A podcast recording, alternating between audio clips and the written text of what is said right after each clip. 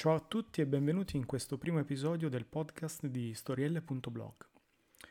Questo primo episodio si chiama C'è speranza per un diavolo e adesso andrò a leggerlo e poi a commentarlo. Perdono. Tormentato, lui si gira e si rigira, in un riposo disturbato. Quando ha tempo, lui si scansa e versa una lacrima. Lo sa, sa ancora chi è suo padre.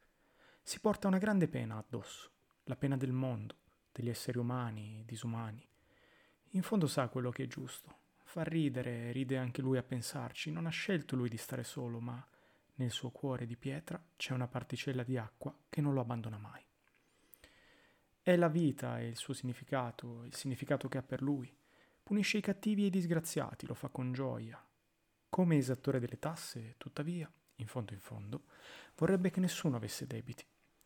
Vivere una giornata tranquilla, senza difficoltà, senza dover alzare la voce, magari scambiando due chiacchiere spirituali con suo padre, il suo papà, il papà di tutti, non ha mai abbandonato e il diavolo non ha mai abbandonato il suo papà.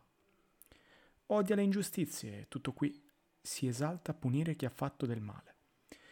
Si dice che Satana passi intere notti a piangere. Qualcuno lo ha anche visto, ma non oserebbe mai dirlo in pubblico, per paura delle punizioni esemplari che gli sarebbero riservate.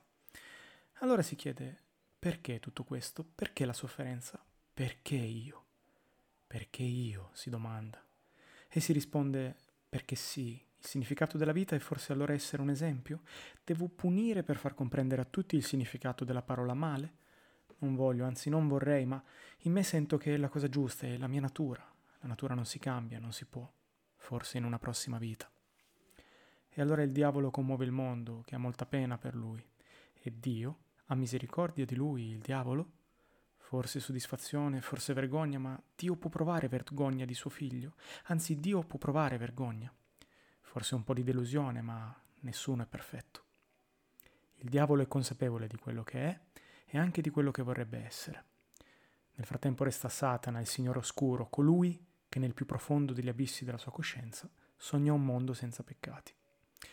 Se allora c'è speranza per il diavolo, forse c'è speranza per tutti.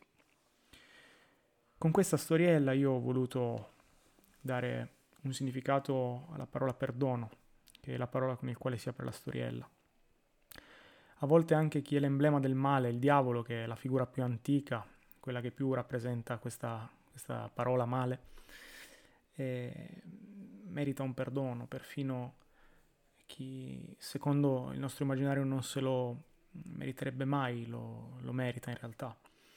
E, ed è proprio così anche con il diavolo che dentro di sé soffre. Spesso le persone che marginiamo sono quelle che più soffrono. Il diavolo è l'emblema secondo me, di questa sofferenza, perché lui, lui dentro di sé, io amo immaginarmelo così, vorrebbe un rapporto con suo padre, per esempio.